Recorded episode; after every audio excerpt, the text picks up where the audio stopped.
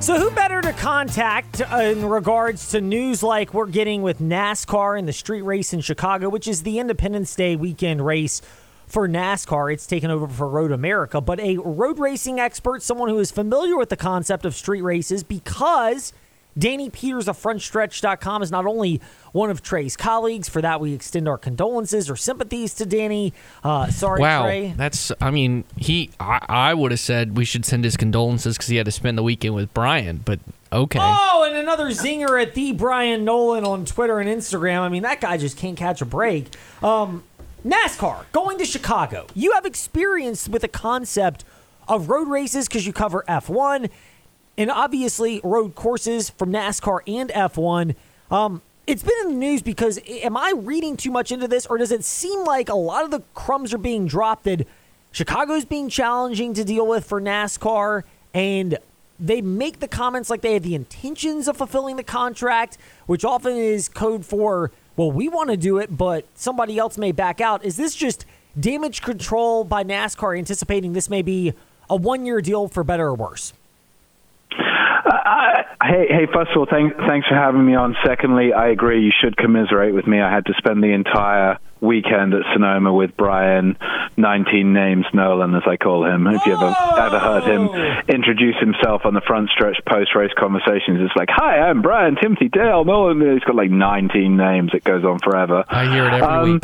But you know, I, I, think I think with the Chicago race, uh, NASCAR are trying something different, and I think they're to be applauded for that. They've tried some different things. The the clash at the Coliseum and st- uh, the clash in in LA. Um, um, and I think they're trying something different with the Chicago course, and I think it really is like let's see how it goes for a year. I mean, if the race is is great, I pretty much guarantee they'll be back again next year. But I think there are some sort of open questions as to how the the, the cars might race on the street course, and you know, will it be you know chaotic, a la you know the first turn at COTA, or, or will we see a good race? And I think you know the jury's really re- really going to be out, and it's going to be uh let's see how the race goes, and then that's going to largely help decide, I think, if we go back there again. But I do like NASCAR trying to do different things. I like that they're in a, a big market like Chicago, and I'm, I'm interested to see it. And the, these new events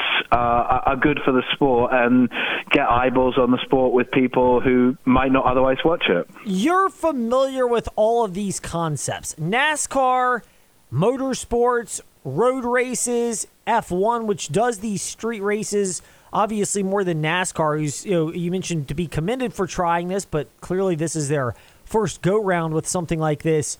How are the NASCAR cars actually built to handle this, or is it kind of like North Wilkesboro where the thrill is more in the novelty as opposed to the quality of racing? Yeah, I mean, I think that's an interesting question. I think it's an open question as to how the cars will will go around this circuit, and you know, will we will we see a kind of F1 style pro- processional race? You know, where it's just you know how how you start on that first lap is kind of going to be like where you finish. And I think we've seen with this new next gen car, it, it races well at you know the mile and a half ovals. It perhaps races less well at the street courses, and you know, I think we saw that over the weekend we we had a, a, a good race, but I don't think anyone would call the race a great race, but it was certainly a good race. So I think it is an open question. Will will they run well there on that street course? And clearly, this car, you know, seems to work better on the one and a half mile ovals than it does, say, on the short tracks. So. Um, I'm interested to see. I'd say the jury's out as to whether whether we'll run well there, whether it'll be an, an entertaining race, I should say. Chatting with Danny Peters of frontstretch.com with us in the fast lane. Uh, you were at Sonoma as well, and we kind of pivot off of the NASCAR race at Chicago because it's still a couple of weeks away from Independence Day weekend.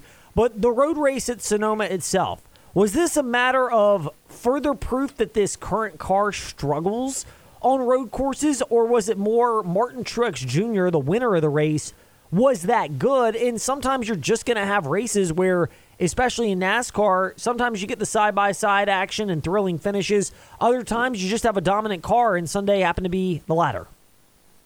Yeah, I, I think I think it's the latter. I mean, Truex Jr. has won there four times and looked fast in practice and, and, and was fast all day. And, you know, I think that sometimes happens with NASCAR. You know, the fastest car wins. I mean, it doesn't always, and it happens kind of less so than you, you might expect. But, you know, that, that was a day when, when Truex was, was clearly the, clearly a better car. And I heard someone talk about, I think it was Denny Hamlin on his podcast, talk about how Truex's victories can sometimes sort of feel a little bit boring because when he has that dominant car, he'll go out and smash the competition. And I, I would also say, though, on the Xfinity side, uh, where, where we had Kyle Larson, who looked, you know, head and shoulders above the field. It looked like it was going to be a kind of F1 Max Verstappen result with a, you know, 30 second, 40 second victory.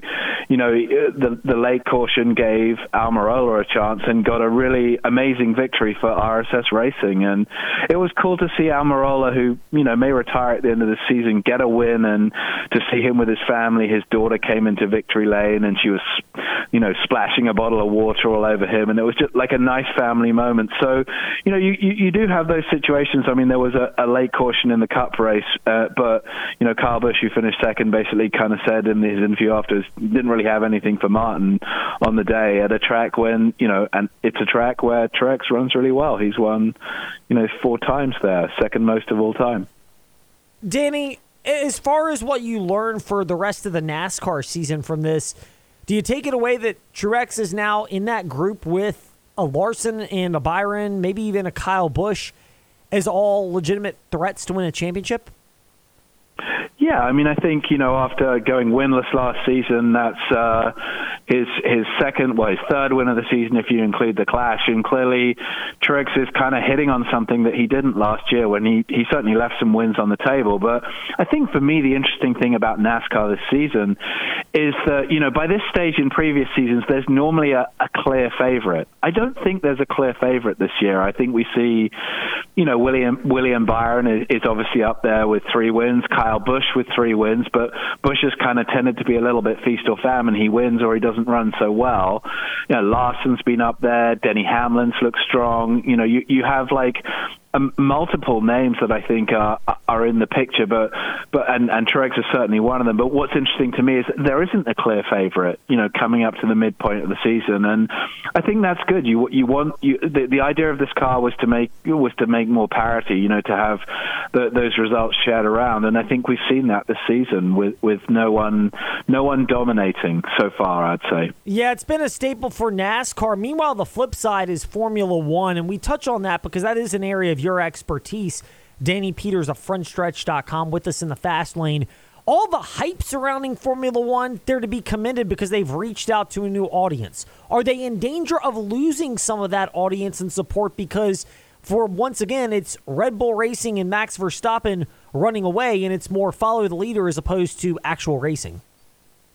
Yeah, I mean the, the the Red Bulls are you know head and shoulders above the rest of the field. Like what was that 1997 Jeff Gordon T-Rex car, you know, in the All-Star race when when he crushed it. If I'm getting my stats right there, but you know, th- th- this season has just been, you know, will Verstappen win by 30 or 40 seconds, or can Checo maybe pull off a, a victory? But you know, I think it's interesting because you you've built this new audience in Formula One through Drive to Survive and the popularity of that show. And you know, I, I have a friend here at work who had zero interest in Formula One, but started watching Drive to Survive, and now on Friday when we're talking, she's like, you know, I'm getting up at six for quali, um, you know, using all the correct terminology as well. And, and I think that's great, but but at some point, you know, it's not competitive at all. It's a question of who's going to finish third and, and, and beyond, and you know what, what's the order for the Red Bulls up front. So I, I do think it's a risk um, because I also don't know that Max Verstappen is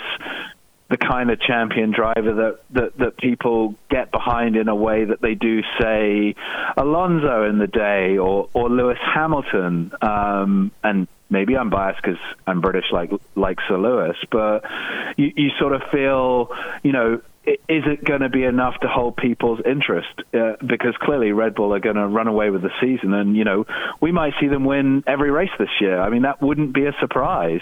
And even in eras where other teams have been dominant, there's still been, you know, the, the, the race wins have still been somewhat shared around. This season, I expect Verstappen to pretty much, unless he has mechanical failure, I pretty much assume he's going to win the race. And at some point, fans watching that will will you know naturally get fed up of that. Yeah, it's easy to see that for sure. Danny Peters, it's easy to see his insight, frontstretch.com. Danny, appreciate your sharing with us today in the fast lane. We'd love to stay in touch.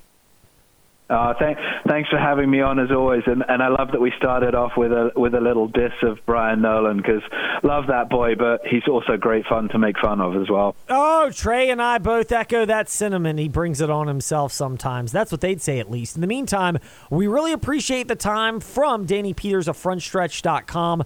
When we return in the fast lane, leadership lessons. It's one of the topics that we always love to cover with Michael Lombardi, but I think especially in lieu of our discussion earlier today about Nikola Jokic and adversity, and you need to have bad times, you need to have good, but then you need to fail, and all of that paves the way for success.